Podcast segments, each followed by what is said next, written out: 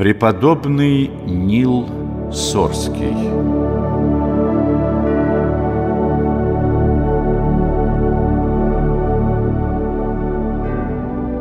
Пятнадцатое столетие, золотой век русской святости, завершает собой преподобный Нил Сорский.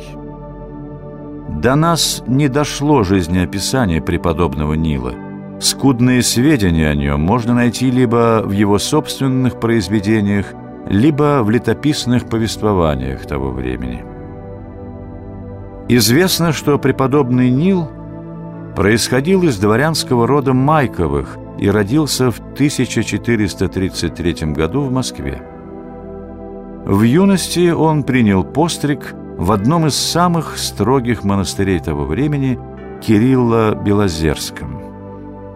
Оттуда он отправляется на Афон, чтобы воочию увидеть истинное подвижничество отшельников и сихастов. На Святой горе, как вспоминает сам Нил, «Я, как пчела, перелетал с одного цветка на другой, чтобы изучить основы христианского жития и оживить свою зачерствевшую душу, дабы уготовить ее ко спасению».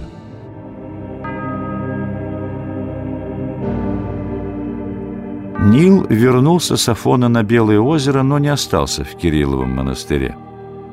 Он избрал для своих подвигов пустынное место на реке Сори, в пятнадцати километрах от монастыря. «Нашел я благодатью Божией место, по мыслям моим, малодоступное для мирских людей», пишет Нил своему ученику. Вот как описывает окружающую природу один из посетивших Нилову пустынь. «Дико, пустынно и мрачно то место, где Нилом был основан скит. Почва ровная, но болотистая, кругом лес, более хвойный, чем лиственный. Трудно отыскать место более уединенное, чем эта пустыня».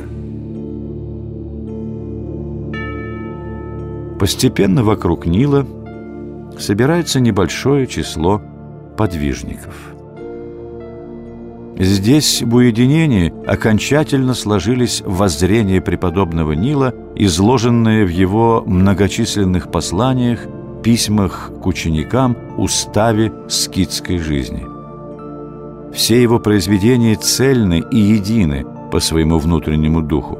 Все они направлены на выяснение лишь одного – пути ко спасению.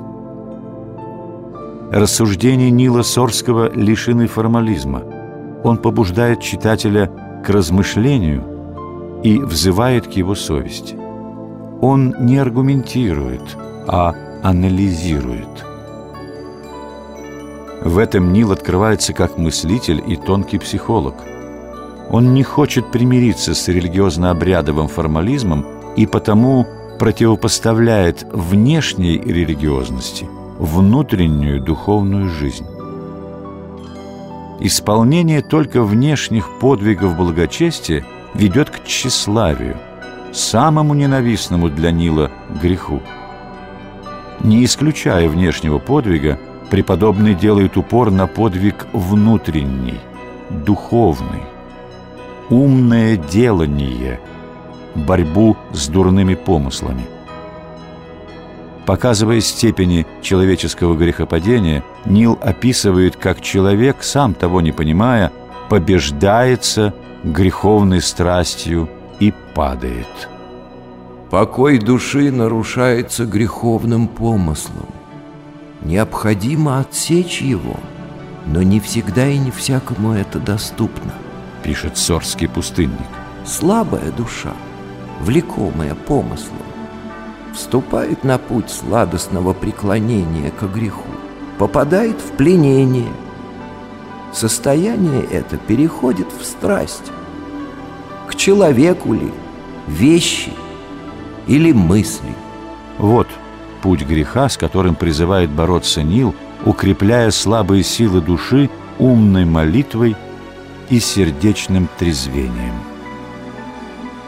В жизни преподобного Нила, в его служении братии, мы не увидим стремления ни к управлению, ни к учительству.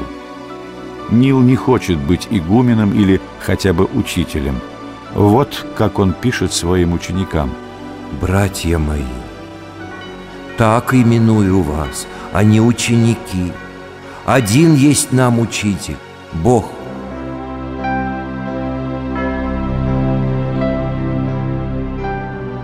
Существует мнение о разномыслии двух великих представителей русского иночества конца пятнадцатого века – Иосифа Волоцкого и Нила Сорского.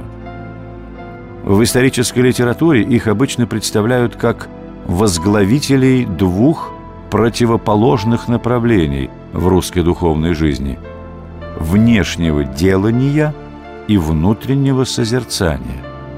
Это глубоко неверно. Насколько устав Иосифа отличается внешней строгостью, настолько творение Нила глубокими сведениями о внутренней жизни. Труд духовный и труд телесный составляют две стороны христианского призвания. Оба направления закономерно сосуществовали в русской монашеской традиции, дополняя друг друга. Можно сказать, что и Нил, и Иосиф стремились к одной цели, но шли к ней разными путями. Один, углубляя жизнь внутреннего человека, другой, усиливая присутствие церкви во всех сферах жизни общества. Один через милость, другой через строгость. Один снисхождением, другой – властью. Путь Нила и путь Иосифа являются не противоположными, а дополняющими друг друга.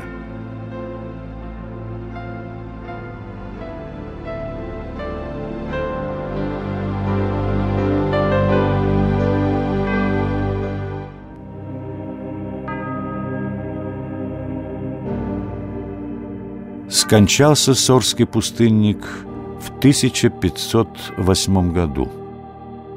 В рукописях сохранилось его завещание ученикам. «Молю вас, братья, бросьте тело мое в пустыне, потому что оно согрешило пред Богом и недостойно погребения.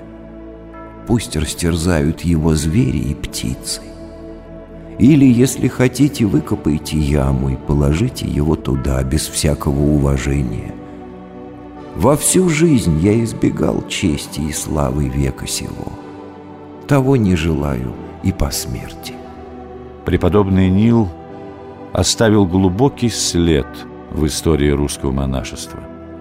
За великие духовные подвиги русский православный народ нарек его великим старцем.